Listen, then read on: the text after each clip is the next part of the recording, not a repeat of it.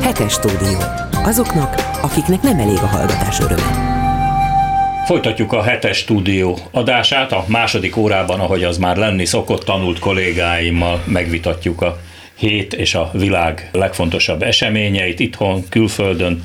A stúdióban köszöntöm Kocsis Györgyit, a HVG újságíróját, Kovács Zoltánt, az Élet és Irodalom főszerkesztőjét, és természetesen Bolgár György kollégámat a Klubrádió színeiben.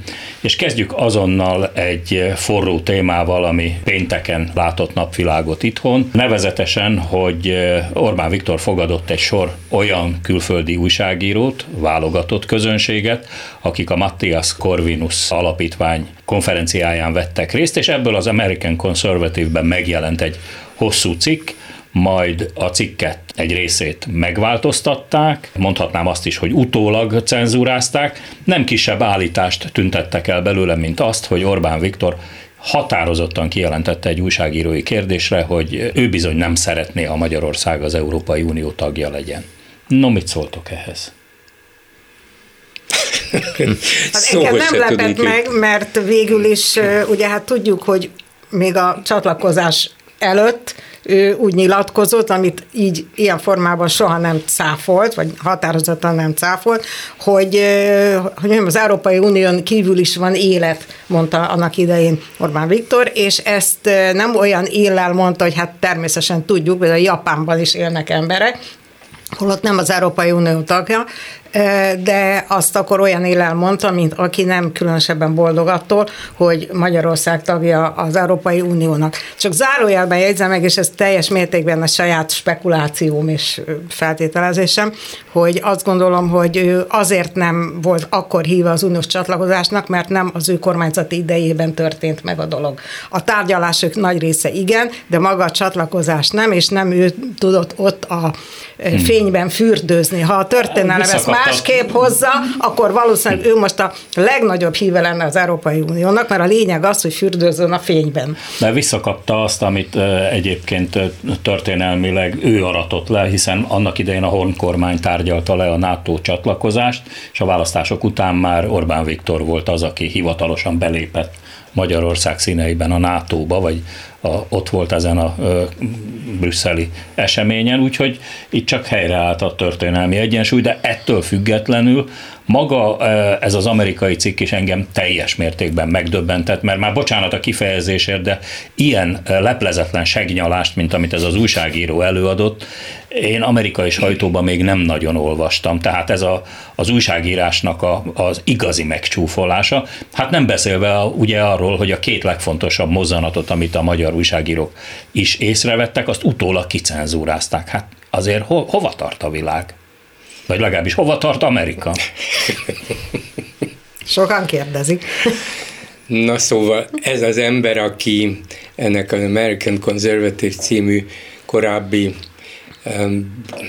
folyóirat, most már csak két hónaponként megjelenő lapnak a, az internetes oldalán szerkesztő, és van egy blogja, ez itt van hónapok óta már volt is itt hosszabb ideig, olyan havi tízezer dollár körüli juttatásért, hát szóval nehogy ingyen kelljen itt kutatnia, meg elmenni a miniszterelnökhöz egy-egy vizitre, de a lényeg az, hogy ő azokhoz az amerikai... Bocsánat, ez a tízezer dollár, ez olyan 4 millió nem, forint körül összeg. Nem rossz, igen, nem rossz, nem rossz. Ahhoz, hogy valaki ilyeneket írjon, hát biztos akadnának még mások is, de nyilván nem csak ezt írja, és ez egy mondjuk meggyőződéses hát a szélső jobbhoz közelítő konzervatív. Nem mondanám igazi szélső jobboldalinak, de azért a konzervativizmus szélén van ez az ember, és hát, hogy abszolút feltétlen hívévé vált Orbánnak, ez biztos, ez igazolható, de nem is ez a baj. Tényleg a probléma és a, és a döbbenetes ezzel az általa nyilván azonnali buzgóságában megírt, mert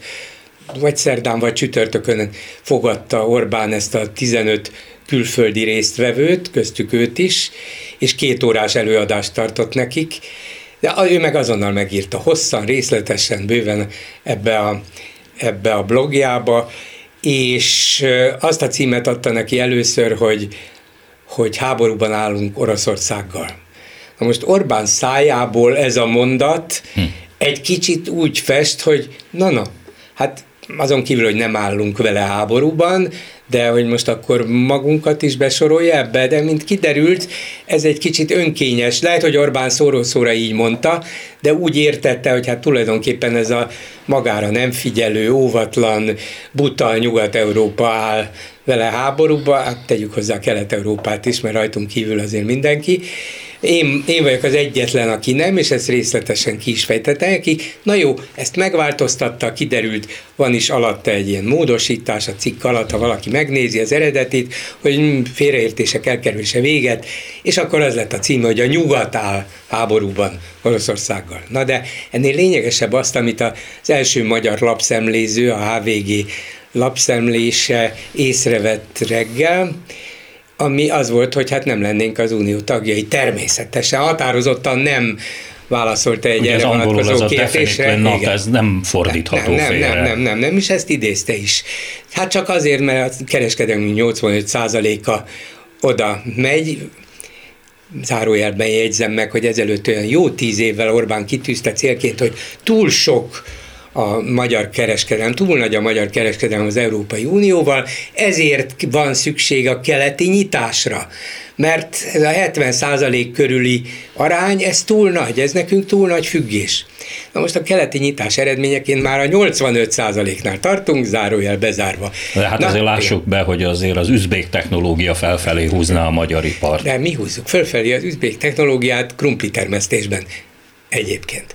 De a csak Magyarországon nem telem elég krumpli. Megint egy újabb zárójel bezárva.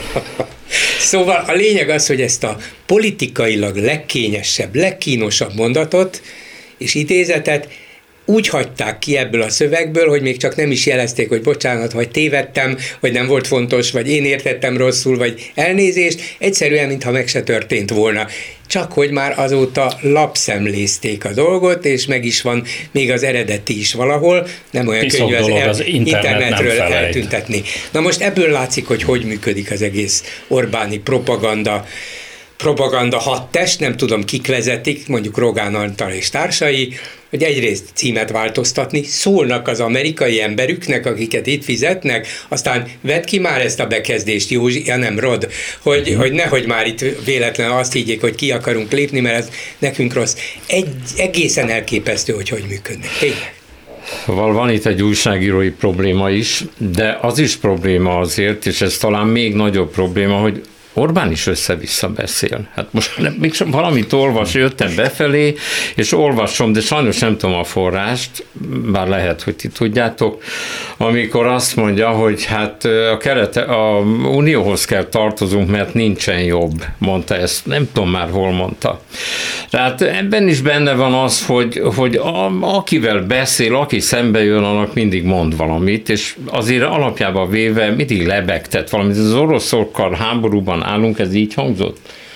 Így, így volt valószínűleg ott így a beszélgetésben. Meg. Így Tehát meg. Orbán kvázi, igen, de valószínűleg így is mondta, csak a kontextusból, amit ez a Dreyer egyébként kifejt, tehát elmondja, hogy mit és hogyan beszélt, abból az derült ki, hogy a, a mi, hát hogy itt Európa, mi is Európához tartozunk, ez az Európa rosszul fogja föl ezt az egészet, Oroszország nyerni fog, Ukrajna egy senki földje lesz, e, és Európa itt belelavírozza magát egy ilyen helyzetbe, hogy, hogy háborúban állunk, de ő ebből azért magát kivonta, de mégis így lehetett idézni, mert az valószínűleg szó szerint elhangzott. A lényeg az, hogy, hogy Orbán persze össze-vissza beszél, akár adott esetben ez megbocsátható, pontatlanul is beszél, de abban teljesen igazad van, hogy mindig éppen a pillanatnyi érdekeinek megfelelően is magának is ellent. Egy ilyen helyzetben csak annyit tennék hozzá, hogy ugye feltétlenül ott angolul beszélt, Igen. és ugye azért tudjuk, hogy az angol nyelv tudása azért Orbánnak, hát mondjuk egy kicsit olyan jó közepes, tehát nem, azzal a, ezt, ezt azzal a szókészlettel beszél, amilyen van. Ő a, és ő a politikai úgy, szókészlet az rendben van, az, hogy csúnyán beszél, az egy,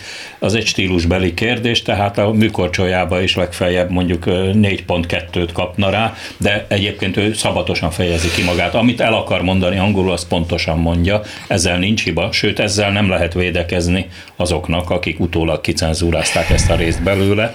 Ugye a másik, ami érdekes volt az ő okfejtésében, hogy azt arról írt, hogy Oroszországnak sokkal nagyobb emberi tartalékai vannak, mint Ukrajnának, e, ezért aztán el, előfordulhat az, hogy kifogynak az ukránok a katonákból, ezért a NATO kénytelen lesz majd katonákat is küldeni Ukrajna megsegítésére, és megint ott leszünk Ukrajna esetében, mint Afganisztánban voltunk. Így volt a teljes logikai sor, amit végigmondott, de hát ez ugye az, hogy ben kell maradni az Európai Unióba, vagy ki kell lépni belőle, ez visszavezet ahhoz, amit a Fidesz vacsorán mondott, ez a tömbösödés, meg hogy, hogy Magyarországnak az lenne az érdeke, hogy kimaradjon. Hát ez egy bődült marhaság, már elnézést, de hát Magyarország, ha kimaradna, az, az, abból az Európai Unióból, ahol egyébként a Balkántól kezdve mindenki szeretne bejutni, Hát ez egy őrült zuhanást jelentene. Tehát nem? Orbán Viktor ugye akkor nem szeret tömbösödni, hogyha annak a tömbnek, amiről éppen szó van, nem ő a főnöke. Hát azért itt van két tömb, ha úgy veszük, van a Unió, mondjuk van Oroszország, amelyik azért nem tömb, hát az egy térség, a politikailag teljesen más. De azért az unión belül rettenetes erőfeszítéseket tett arra, hogy létrehozza a B4-eket, amelyik azért egy erőkoncentráció volt a, ezelőtt tíz éve. Nem ő hozta létre, hanem ugye felújították még az MDF kormány idején, de az, hogy ő mit akart belőle csinálni, egy nagyon erős térségi koncentrációt, aminek ő lett volna a főnök, ez addig érdekelte őt, amíg nem jött az ukrán háború, és az ukrán háború gyakorlatilag szétzilálta. Ez pontosan Orbán szempontjából jött ez rosszul, mert a V4-ek erősen kiálltak az első pillanattól kezdve Ukrajna mellett, Orbán főleg Viktor, a lengyelek, ett, lengyelek, meg a, de a többiek is, de főleg a lengyelek, és ettől a pillanattól kezdve Orbán Viktornak a, a V4-ekhez fűzött reménye szerte foszlott, magyarul nem lehetett ő már a tömb főnöke, ezért most pillanatilag, mint hogyha ez, ez csak ez félre is lett volna De téve. Zoli, ő nem tétlenkedett közben, hiszen már évek óta dolgozik egy szélső jobb frakció összekalapálásáért az Európai Parlamentben, vagy Én... egy ilyen erőcsoportnak a létrehozásáért, csak nem megy. Persze, de azt mondjuk nem tudjuk tömnek nevezni, mert ugye ott az az európai frakción belül próbálja ezeket a félnótásokat összegyűjteni, maga köré gyűjteni, és ott megint csak ő akar persze. Mindenhol csak addig érdekli valami, ahol ő a főnök. Erről beszéltem az előbb pontosan, hogy a fénybe szeret fürdeni, tehát ő legyen a vezető, a celeb, akire felnéznek, stb. És még annyit szeretnék ahhoz mondani, hogy valóban, amit az előbb említettél, Zoli, hogy, hogy, hogy össze-vissza beszélt, hogy önmagának mond ellent igen sűrűn, tehát a pávatánc az úgy történik, hogy lassan a saját lábába esik hasra, mert annyira ugrál össze-vissza, hogy, hogy ugye ez a tömbösödés dolog, hogy ő az egyik legnagyobb zászlóvívője annak, hogy az Európai Unió bővítsat, bővüljön a balkáni ö, országokkal. Szerbekkel. A szerbeket Belgrádban ezt minden alkalommal Igen, elmondja. mondjuk záró, itt is zárójelbe érzem meg, hogy akkor miért épített kerítés Magyarország és Szerbia között, hogyha ez olyan fontos, de mindegy.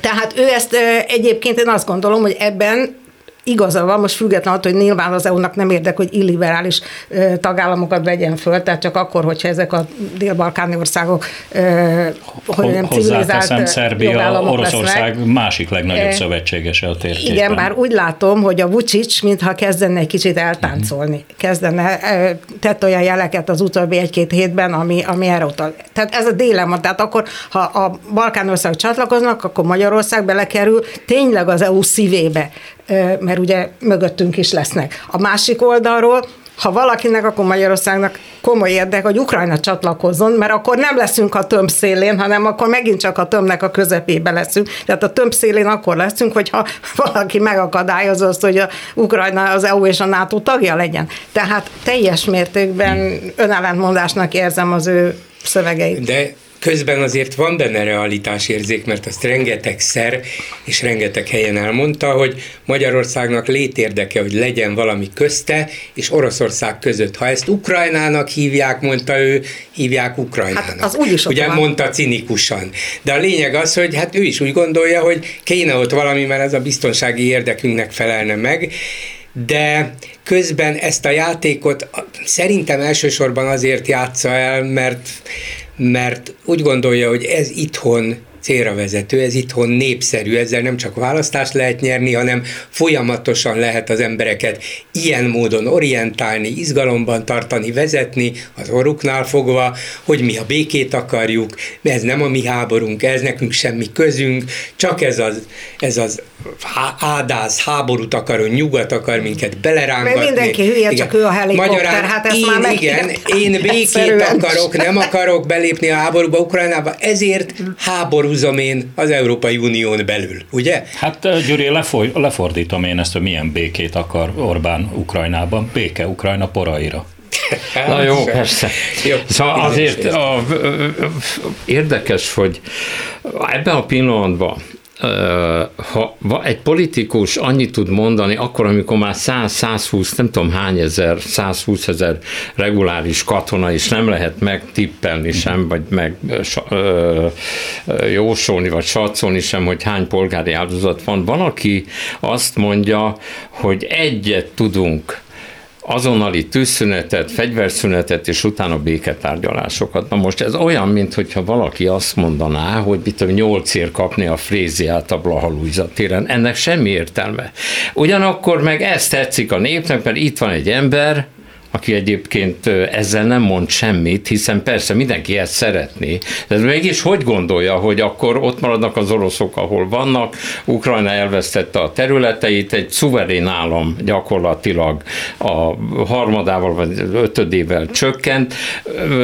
Ez nagyon jól hangzik, de ez Zoli, is csak Zoli, amit szól. mondasz, ez azért nagyon fontos, mert ez, hogy a magyarok is jobban megértsék, ez olyan, mintha egy külső agresszor mondjuk a Tisza vonalánál állna Magyarország területén, és mindenki azt papolná Magyarországnak, hogy azonnali tűzszünetet, meg kössön békét vele. Hát elképzelhetetlen. Hát Ukrajna élethalál harcot vív az orosz birodalom terjeszkedése, újra terjeszkedésével szemben. Igen, de ez egy szimpatikusnak látszó dolog, hogy akkor legyen béke. Hát ez, ez, de ugyanakkor nem jelent semmit ebben a pillanatban, mert mindenki tudja, hogy a realitás az, hogy most ebben a pillanatban sem ukrán részről, sem orosz részről nem akarják azt, hogy a, akkor valamilyen formában el kellene ismerni engedni a státuszkót, ezt nem akarja Ukrajna, nem is akarhatja. És hogyha Orbán úgy gondolja, hogy azért mégiscsak lehetne így valamit, akkor csinálni, elérni a tűzszünettel, akkor ezek, ez nem is, nem is teljesen normális gondolat. Egy, egy, egy politikus nem mondhat ilyet. De a dolog lényegére vagy elejére visszatérve, ugye normális világban úgy történne ez, hogy hát a résztvevő újságíró megírja benyomásait, meg a jegyzetei alapján mit mondott a miniszterelnök, és hibázik, akkor ír a washingtoni magyar nagykövet, vagy a kormány szóvivője egy levelet, kérem szépen, hogy közöljék, a miniszterelnök úr nem ezt mondta, hanem azt. Azok közlik, és a dolog el van intézve. De nem úgy történt, mint a magyar sajtó irányításában nyilvánvalóan szóltak, hogy te ezt nem így kell, nem úgy, ezt vedd ki, ezt változtasd hmm. meg, miközben még a magyar sajtóval sem lehetne ezt tulajdonképpen megcsinálni, de megcsinálják, tegyük, hogy, tegyük hozzá, és akkor kapcsoljuk össze azzal, hogy a másik Orbán, a miniszterelnök politikai igazgatója annyira elbizakodott kijelentést tett, tehát nyilván ez a általános hangulat a Karmelitában és környékén, ennek a bizonyos Matthias Corvinus kollégiumnak a nemzetközi média konferenciáján, amelynek résztvevőit hívta meg magához aztán Orbán, hogy azt mondja, hogy aki a médiát uralja, az uralja az emberek gondolkodását, és uralja az országot. Ezt volt képes mondani Orbán Balázs. Nyilván nem csak magától, ezt hallja a miniszterelnöktől, ez a kormánypolitika, látjuk is, hát ez nem meglepetés. Copyright tudjuk, George Orwell. Igen, igen. Tudjuk, hogy ezt csinálják, de olyat én még nem láttam, még Magyarországon sem, de sehol máshol. Putyin Oroszországában és Erdoğan Törökországában sem, hogy a diktátor maga vallja be, hogy uralom a médiát, uralom az emberek gondolkodását, és uralom az országot. Éljen! Ilyet senki nem mer kimondani és ők kimondják, ez hihetetlen. Igen, egyébként ez egy, ez, ez nem a tartalma lett meg, mert a tartalma a szörnyűség, hanem azt, hogy ezt egy nagy plénum előtt Orbán Balázs, aki egyébként valamikor 15 évet egyik másik ilyen tévés beszélgetésben együtt voltunk, és kifejezetten egy nyitott, nagyon tehetséges, nagyon jól beszélő ember volt. Ma ugye látjuk, hogy mi lett ma, aki ezt mondja, hogy a 80 százalékát kell uralni a sajtónak, ezt még a Kádárkor sem, sem uralta a 80 de, de, de mondom, nem is azt mondja, hogy 80 százalékot kell uralni, de azt mi mondta, az egész. De, nem, nem azt mondta, de hogy ez a egy het... MTI idézet. Tőled nem 80 nem százalékot ott. Nem. De ott nem, de ott azt mondta, hogy a, a hál' Istennek a magyar sajtó 50-55 százalékát már uralja, de egyébként ezt szeretnénk, hogy 70-80, kimondta a százalékot, tehát olvastam. Mondta, igen, de előtte ez de, a mond mondat, ahogy én idéztem, így elhangzott a magyar távirati iroda, idézőjelbe is tette. Kész, elhangzott. Egyébként ez tényleg most az ember még úgy visszamegy 89-re, ezek az emberek, Orbán Viktor, meg a többiek voltak azok, akik az SZDSZ mellett leginkább hangsúlyozták a sajtószabadságot. Ezek az emberek megöregedtek, gondolkodásilag, mindenhogyan, és úgy látom, hogy a második, harmadik generáció is beleöregszik ezekbe a gondolatokba, hogy Orbán Balázs, aki 30-32-35 éves ember ugyanazt mondja, sőt nem ugyanazt mondja, hanem borzalmas dolgokat mond, akkor merre felé tart ez de, a kormány? De ez nem öregedés, Doli, ez züllés. Ez király udvartartás, Mondhatjuk züllésnek, szó, ezek az emberek, a, a, bocsánat, ezek az emberek kiválóan megélnek ezekből De most ez egy más kérdés. Tehát ez, hát lehet ez egy megélhetési, de lehet ez egy meggyőződés. A végeredmény szempontjából egyébként szerintem szinte teljesen mindegy, hogy, hogy ezt ők hogy fogják fel. De ugye volt a héten megint egy nagyon érdekes, és akkor visszatérünk egy picit Brüsszelbe, ugye Varga Judit is ott járt, meg Navracsics Tibor is ott járt, és megint a kettős beszédre egy óriási példa. Ugye Navracsics azt mondta a brüsszeli partnerének, hogy ha kell, akkor természetesen átalakítjuk ezeket a kuratóriumokat, meg kivesszük a kormány minisztereit a kuratóriumokból. Itthon pedig a fideszes politikusok szinte, mint egy görög drámában a kórus azt mondták, hogy megint a gyerekeinket akarják tönkretenni, nem hagyjuk, hogy nekünk Brüsszel diktáljon, és így tovább, és így tovább óriási nagy az ellentmondás a kétféle hozzáállás között. Hát e, ezt ki fog ezeknek hinni ezek után? Hát látszik is, most az Európai Bizottság ugye kiadott a két érintett uniós biztos kiadott egy közös közleményt a tegnapi tárgyalásokkal kapcsolatban, nem tudom, ezt, ezt láttátok-e, és ugye ott finom distinkciók vannak, én kettőt vettem észre, az egyik finom distinkció az, nem sem finom, teljesen egyértelmű, és abszolút egyébként beleillik abban, amit általában az Európai Bizottság gyakorol, a, hogy azt mondja, hogy oké, okay, megkaptuk az ígéreteket, hogy megváltoztatják a ezeket a törvényeket, hát lássuk.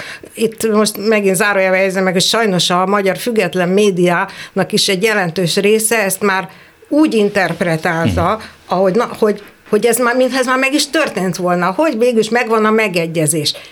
Se, semmivel sem tart másút ez az egész dolog, mint december 15-én, amikor a, azt mondta nem a bizottság, a tanács, ugye itt is mindig káosz van, összekeverik az önös intézményeket, jobb oldalon, bal oldalon, függetlenben, nem függetlenben, mindenütt, hogy hogy ezekkel az alapítványokkal ilyen értelemben nem lehet szerződéseket kötni, és a különbség az, hogy az Európai és Tanácsban a 27 tagállam vezetői ülnek benn.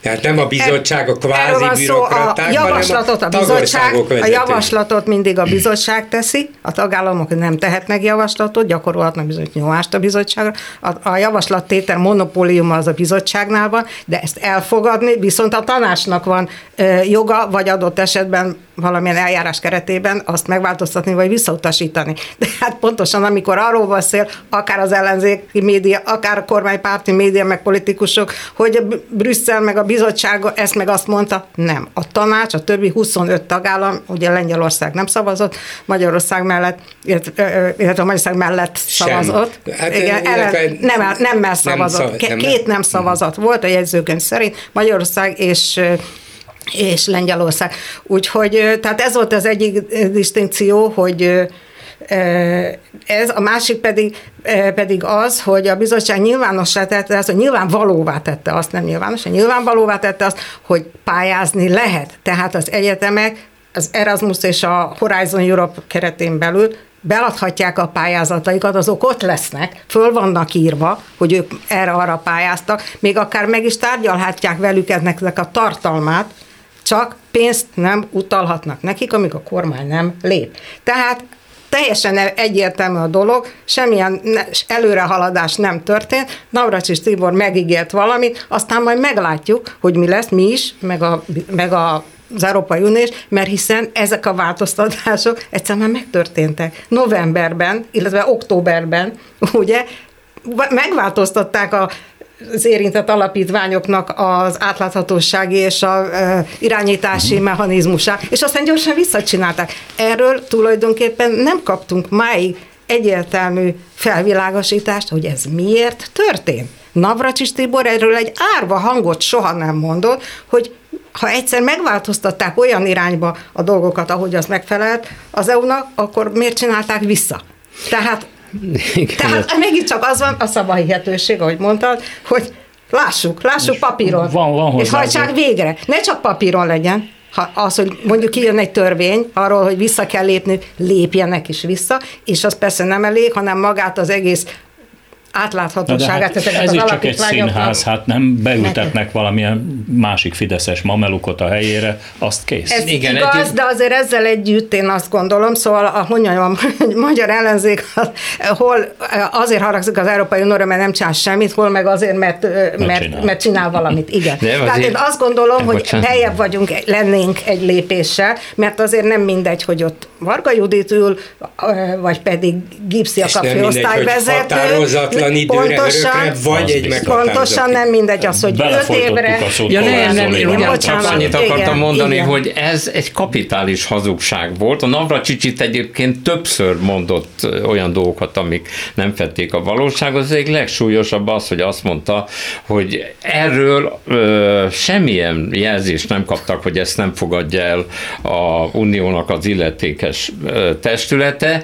Aztán kiderült, hogy dehogy nem, hát már nyáron is szó volt arról, hogy az összeférhetetlenséget, amit ugye a, a politikusok kuratóriumbeli állása, vagy, vagy nem tudom milyen megbízása jelentett, azokat már, már, már megkapták, hogy ezt, ezt meg kell szüntetni. Ez valóban szörnyű volt, hogy októberben hoznak egy olyan döntést. Ezt nem is tudom, milyen jogszabályi szinten hozták, talán kormány szinten hozták, hogy akkor ö, ezek megszűnnek. A miniszterek és államtitkár, és nem tudom még kinek az összeférhetetlenségi igen. helyzetéről szóltak egy módosítást majd, akkor. Igen, majd, majd novemberben, mond, ahogy mondta, csak azt írták, hogy egyéb munka keretében vállalhat kapnak valamiféle, és mi az az egyéb munka egyébként, hát mondjuk el tudjuk képzelni.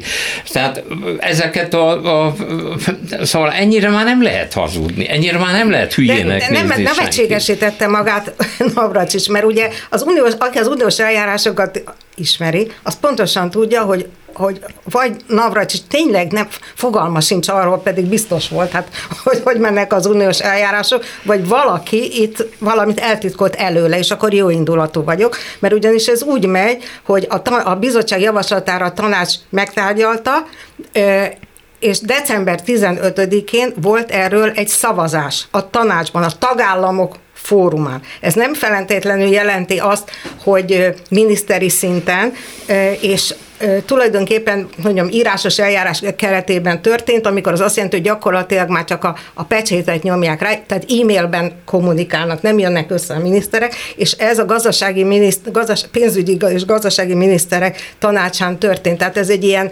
ilyen hogy aki, aki, aki, tehát éppen az a tanács volt aktuális, és akkor már azt előtte meg volt beszélve, hogy erre ki hogy szavat, és a jegyzőkönyvben benne van, hogy december 15-én 25 tagállam szavazott igennel, és kettő tagállam, Magyarország és Lengyelország nemmel. Tehát valakinek azt a nem szavazatot el kellett küldenie a tanácsba. Na most akkor kérdem én, kiküldte el, vagy nem tudja a magyar kormány, hogy mire szavaz, nem, mert nem olvasta el azt az előterjesztést? Ez az az előterjesztés nem volt az interneten, te is elolvashattad, én is bárki. Igen, hát amit most Kocsis Györgyi mondott, az abszolút pontos és, és, és fontos is. Egyébként hozzáteszem, Halmai Katalin, a Népszava brüsszeli tudósítója volt az, aki két hete ezt történetet előásta az egész Erasmus ügyet, hogy, hogy pontosan hogy állunk vele, de nem csak az Erasmusban vannak ilyen, hát finoman szólva is furcsaságai a magyar kormánynak, mert a héten született egy újabb kormányrendelet arról, hogy mégiscsak fölvesszük azt az európai hitelt, vagy szeretnénk fölvenni, így pontos, amire egyébként ezelőtt egy évvel még határozott nemet mondott Orbán Viktor. Szóval a szavahihetőségünk az, hát hogy mondjam, a bányászbéka alsó fele alatt. Ugye erre mindig az a válasz, hogy hát a, változik a helyzet, és Igen. az egész is nekünk ahhoz igazodni kell. És az a probléma, hogy egy valami azért nem változik az Európai Unióban. Az Európai Uniónak van egy értékrendszere. Mi távolodunk el ettől az értékrendszertől, és mindig azt mondjuk, hogy az Európai Unió változott.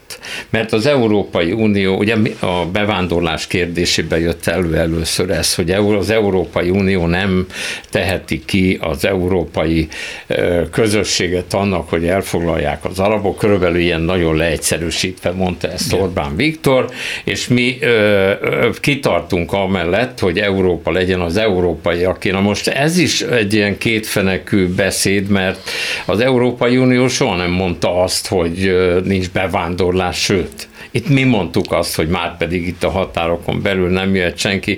Ez az úgynevezett gigahitel, hitel, ez, ez egy nagyon érdekes dolog, mert erről nem sok szó esik. Orbán Viktor annyit mondott, hogy mégiscsak támogatjuk azt, hogy az Unió vegye föl ezt a nagy hitelt.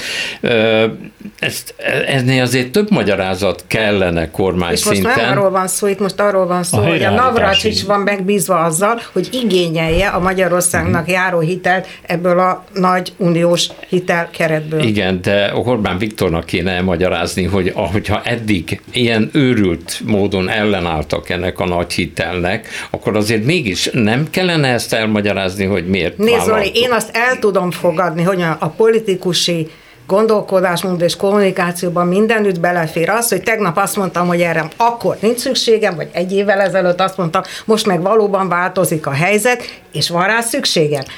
Ezzel nincs semmi gond, a gond azzal van, hogy nem mondja el, hogy miért van most inkább szüksége rá, hát azért van inkább szüksége rá, mert nincs pénze.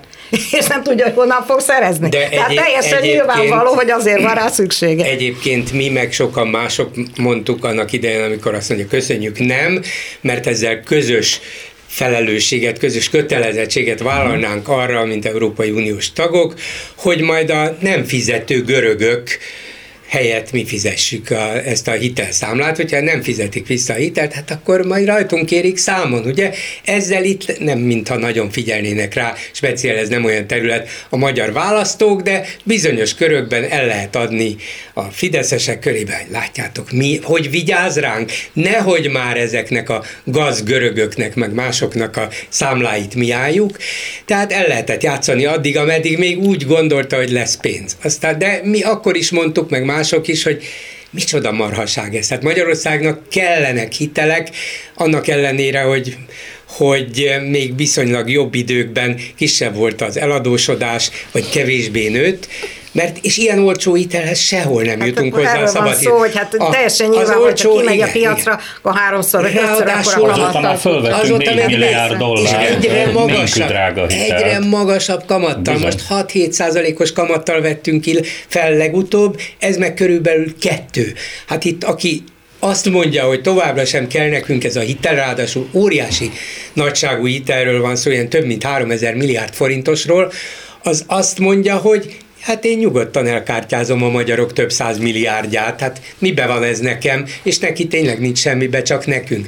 Tehát a dolognak ez az egyik része, ami um, azt mutatja, hogy hát igen, állandóan változik az álláspontja, de már eleve is rossz volt, és eleve is hazug volt, csak egy politikai célnak rendelt alá, hogy én megmutatom ezeknek, mert ez a fő motivuma. Én a legerősebb, még ha kicsi vagyok is, de erős, és védem a magyarokat. De volt még ennek a az amerikai labban közölt beszámolónak egy harmadik nagyon érdekes vonulata, és ez az Orbáni gondolkodásnak egy nagyon-nagyon veszélyes, nem annyira gyakran ismételt része, vagy talán most jött először ilyen élesen elő, és ezt arra is mondom, hogy hát ugye ez nem mi, hogy mi változtunk, és nem Európa, mert Európa azért nagy, változik persze mindenki, de, de azért Európa nagyjából ragaszkodik az európai értékekhez, csak mi megyünk ezzel szembe, és Orbán változtatja ezt az országot nagyon rossz irányba.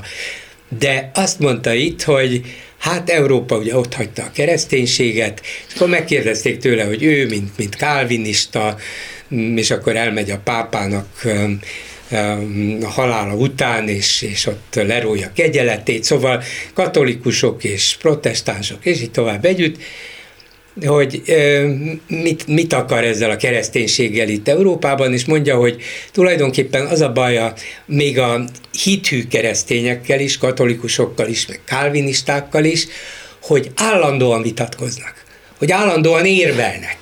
Ez egy, ez egy ilyen európai tulajdonság még a hívők körében is az egyetlen reményt az ortodoxok nyújtják. Hmm. Azt mondják, nincs vita, hit van és kész. Ez a kereszténység egyetlen reménye Európában.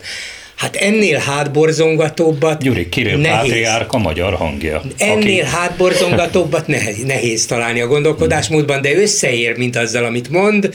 Uralom a gondolkodásmódot, a médiát, a vallásban is. A leg a legkeményebb, a legvitára képtelenebb, a legortodoxabb ortodoxiát, igen. Hm. Mert az előbb, mikor úgy, úgy kérdeztem, vagy fölvetettem, hogy hogy el kellene talán magyarázni azt, hogy miért vesszük fel a hitelt, miért változik mindig a véleményünk. Az a baj, hogy azért nem kell elmagyarázni Orbán Viktornak semmit, mert nincs is rá sajnos társadalmi igény. Tehát, hogyha követelné a nép, hogy magyarázza el, hogy akkor ha eddig nem vettünk föl hiteleket, mert mi ilyen tökös gyerekek voltunk, hogy nekünk elsőként zavarjuk ki, vagy mit tudom, az első évben, a, a ciklus első évben kizavarjuk az IMF-et. Ez volt a szó, kipateroljuk. Kipateroljuk, igen. Na most, ha lenne valamiféle társadalmi igény arra, hogy ezt Orbán Viktor ezeket magyarázza meg, nagyon sok megmagyarázni való lenne. Ez összefügg azzal sajnos, hogy tényleg uralják a médiát, mégpedig rettenetes módon, mert a magyar független média is ilyen kis zsombékokon egyikről a másikra ugrálva létezik, tehát nincs egy, egy erős független sajtó, sajnos ezt azért ezt most ki lehet már jelenteni. Tehát azért is nem kell ezeket a dolgokat elmagyarázni a népnek, mert tényleg a nép nem igényli ezt sajnos. Most ezt mi itten megvitatjuk, de, de most egyet váltok, hát tényleg ez a, én nagyon nagy reményeket fűztem ezekhez a pedagógus tüntetésekhez, és sajnos azt kell látni, hogy ócsmány módon verik le, természetesen már 2011-ben, 12-ben olyan sztrájk törvényeket hoztak, ami szerint igazából érdemben sztrájkolni gyakorlatilag nem lehet, vagy csak akkor, hogyha tényleg mind vállalják. Jó, de hát ez a multicégek felé gyakorolt gesztus, hogy ez az összeszerelő Magyarország, ez az összeszerelő üzem, ez az akkumulátorgyár nagyhatalom, ez ezt tudja nekik nyújtani. Tehát eh, itt nem igen. kell a dolgozókkal vitatkozni, és így tovább. De azért még ahhoz, amit mondtál, eh, ahhoz azért én még annyit hozzáfűznék, hogy azt sem kell megmagyarázni, hogy ebben a módosított, rendeletileg módosított vicc költségvetésben az idei évre azért 450 milliárd forint megy el látványsportokra. Nem indokolják meg, hogy miért kell, mi a fenének, ha ekkora nagy a Córesz, miért kell megvásárolni a Vodafont? Szóval ezekre nincs magyarázat. Ezeket senki nem indokolta meg a nyilvánosság előtt. Mert hogy... ugye, ugye az volt az Oli probléma, hogy a magyar nép nem érdeklődik ezek iránt, akár a Vodafontól kezdve a hitelfelvételig. Hát magyarázza meg, de hát nincs rá igény, persze nyugodtan csinálhatnak, amit akarnak. Mert a nép általában tényleg nem érdeklődik, csak választott képviselői útján érdeklődhetne, mint a régi rendszerben választott képviselő útján fogyaszthatott viszkit, igen, igen, vagy konyakot, igen. A lényeg, hogy hát ha normális közélet és média volna itt, meg, meg a Csak dolgok hát. normális, akkor természetesen a parlamentben is folyhatnának ilyen viták, a közszolgálatinak hazudott tévében, rádióban, az egész sajtóban, akkor kormány és ellenzék, illetve kormánypártiak, ellenzékiek lefolytathatnák ezeket a vitákat, és a nép megtudná, hogy miről is, mi a tét, miről is van szó, és valamennyire érdeklőd. Gyuri, abban az országban, ahol a miniszterelnök évente egyszer méltóztatik kiállni a magyar újságírók elé, még akkor is, hogyha válogatott közönség elé, hiszen vannak sokan, akiket oda nem engednek be, az nem egy normális dolog, csak mi ezt már megszoktuk és elfogadjuk, Persze. mint hogyha ez, ez lenne a világrendje, Meg... és egyébként visszatérve még egy pillanatra a Vodafonehoz, hát ugye itt ér össze azzal, amit Orbán Balázs mondott, mert ha aki megvette a Vodafont, az tudni fogja, hogy te melyik tévét nézed, te tudni fogja, hogy te kivel beszéltél, tudni fogja, hogy milyen internetes oldalakat nézel, befolyásolni tudja ezeket az oldalakat, és így tovább. Tehát azt, hogy a fejekben mi zajlik, hogy oda hogyan lehet eljutni az ideológiával, az itt rövidre van zárva, és akkor meg a Vodafone már minden pénzt megér, Én, nem? Szóval azt akarom mondani csak, hogy Zoli, hogy ebben a, ez, hogy a nép nem tart igényt, én ezt egy kicsit túl általánosnak és önfelmentőnek érzem már nem személy szerint, hanem, hanem inkább a, mondjuk úgy, hogy az értelmiségi réteg szempontjából, mert, és, és a politika szem, politikára nézve is, mert mondjuk most itt két példát vegyünk, az egyik az, hogy, hogy amikor a, ugye a tanár sztrájk, hogy amikor a munkajogot oly mértékben megcsonkították Magyarországon valamikor a tízes évek elején, aminek aztán ez lett a következmény, amiről az előbb beszéltetek, akkor én úgy emlékszem, én magam részéről eléggé föl voltam ezen háborodva, és csodálkozva láttam, hogy az önmagukat baloldalinak nevező pártok gyakorlatilag erről a dologról hallgattak. Most ébredt föl mindenki, de akkor nem verték az asztalt, nem kiabáltak arról, hogy nem lehet a munka jó. Tehát kinek volna a dolga, ha nem egy baloldali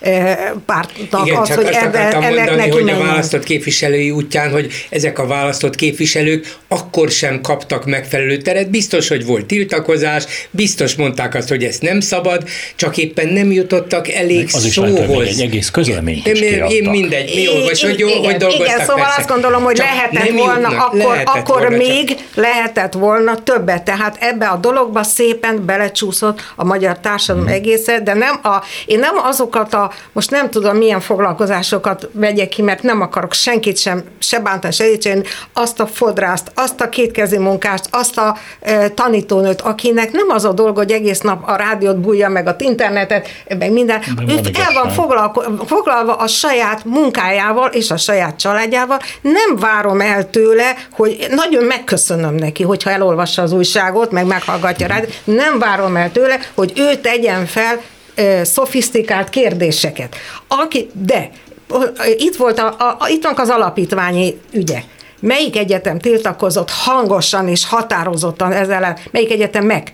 az egész, majdnem tisztelet a kivételnek, majdnem az egész SFE magyar... volt az egyetlen. Az SFE, így van, de az összes többi rektoroktól, dékánokosoktól, docensektől, adjunktusoktól kezdve. Rektori, a, igen, a, magyar, a magyar értelmiségnek a krémje, ugye, akik ott vannak az egyetemeken, uh-huh. és azok komolyan ellenkeztek ezzel a kapcsolatban, és aztán most állnak, mint Bálám Szamara. Igen, hát nem. Én, bocsánat, én hát nem a, a társadalmon ők... kérem számon, én csak mint tényt mondom. Franciaországban 62-ről 62-ről 64-re akarják emelni a nyugdíjkorhatárt. Egy millió ember volt Nagyon az utcán. Na, az, az egy más kérdés, de ki tud menni egy millió ember, és Párizsban őrült tüntetések vannak. Magyarországon, Igen, ettől, amikor... Csak azt, ettől a Macron meg fogja csinálni. Tehát Ez a, egy más a, a tüntetések és a tény, az, hogy és az intézkedések azok nem mindig. Persze. Ezt csak azért mondom, hogy a tünt, azért, mert van egy tüntetés, vagy nincs, nem biztos, hogy az önmagában mennyire befolyásolja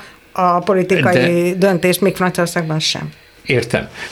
Ettől függetlenül vannak tiltakozások. Magyarországon, hogyha itt van a oktatásügy, az oktatásügy elszigetelten, mint pedagógus sztrájk jelenik meg, meg aztán a hozzájuk csatlakozó diákok, vagy velük szimpatizáló diákok, de akkor az egészségügy éppen zárójelben van és hallgat. Tehát én azt mondom, ez Szakmaközi szolidaritás nincs? Nincsen, és emmilyen egyébként ebben a társadalomban általában a szolidaritás identitás hiányzik, és ezt azért a Fidesz elég erőteljesen és módszeresen írtja ki a társadalomból.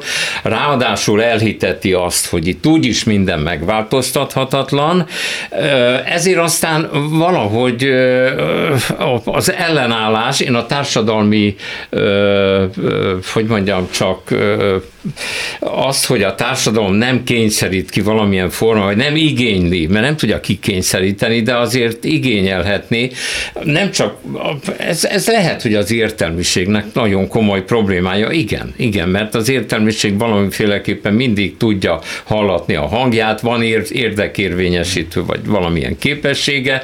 Ugye hát itt a szakmákon belül én azt sem tudom megmondani őszintén, hogy a szakszervezetekkel mi van, mert én azt látom, hogy semmi gyakorlatilag magukra hagyott gimnáziumok, pedagógusok, diákok, aztán majd egy hónap múlva jönnek az egészségügyisek, de akkor éppen ők lesznek izoláltan ö, olyan helyzetben, hogy tiltakoznak, de nincs társadalmi tiltakozás. Ezt lehet, persze, az értelmiség nagy problém, nagy hibákat és mulasztásokat követett itt el az elmúlt 10-20 évben.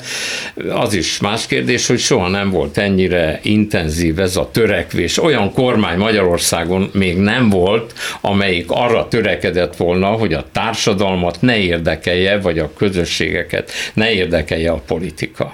Ilyen hát én azt gondolom, hogy ne idealizáljuk az elmúlt kormányokat sem. Az tény, hogy, hogy egy más dimenzióba került Magyarország 2010 után, ezt maximálisan el, el, elismerem én, de való, és sokkal mélyebbre mennek sajnos a problémák, azt gondolom, ugye most nagyon lehetett olvasni lehet a tanártiltakozásokkal kapcsolatban, meg tanársztrájkokkal, és nagyon igazat lehet adni, hogy mivel és erre, erről kevesen beszélnek, hogy mivel például az a pedagógus szakma el van nőiesedve, ezért ugye valaki azt úgy fogalmazott, hogy a jókereső férjek tartják el a a pedagógusokat.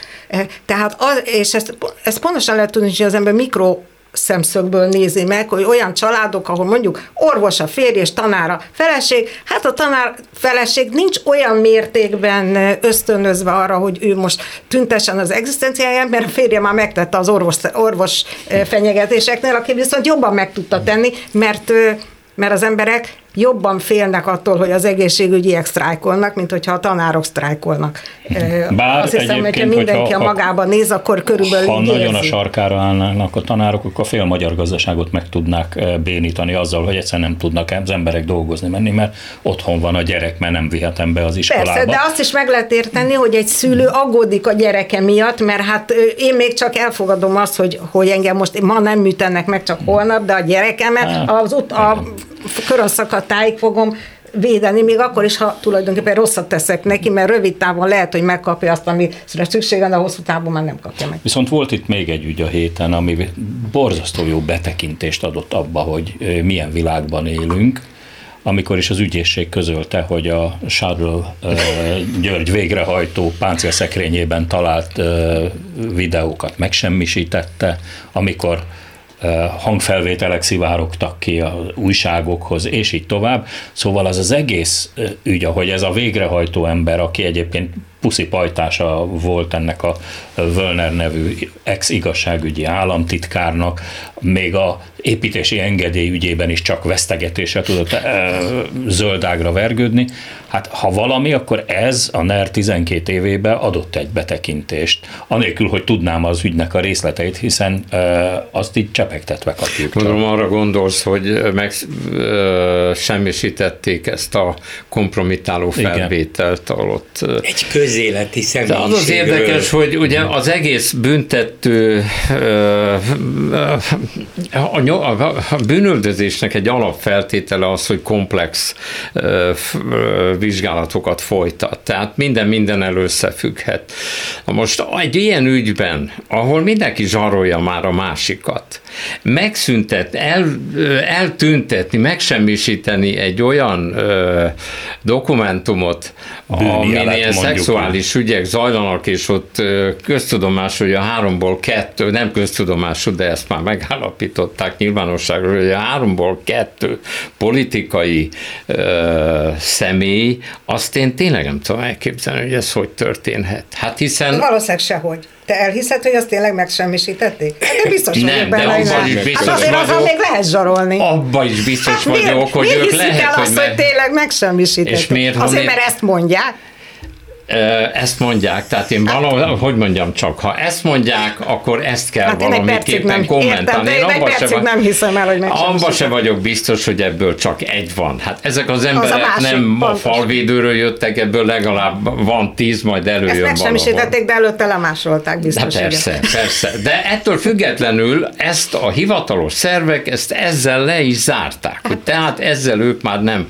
foglalkoznak, majd lehet, hogy foglalkoznak akkor, amikor megint megjelenik a valamelyik portálon, de ez valóban egy szörnyű dolog, hogy, hogy így lehet megsemmisíteni olyan dokumentumokat, amik Ráadásul az, az, az eljárásnak a kezdeti szakaszában, tehát hogyha már lezárult az egész, van ítélet, van határozat, és akkor megsemmisítik, mert olyan is van rajta ezen a felvételen, akinek semmi köze nem volt hozzá, feltételezem egyébként, hogy van, akkor azt mondom, hogy jó, ezre már nincsen szükség, akkor is nagyon kérdéses, de az, hogy az eljárás kezdeti szakaszában ezt megsemmisítik, és ezt Folt Péter még, hogy mondja, meg is tudja indokolni, ez tényleg szörnyű. Ez tényleg.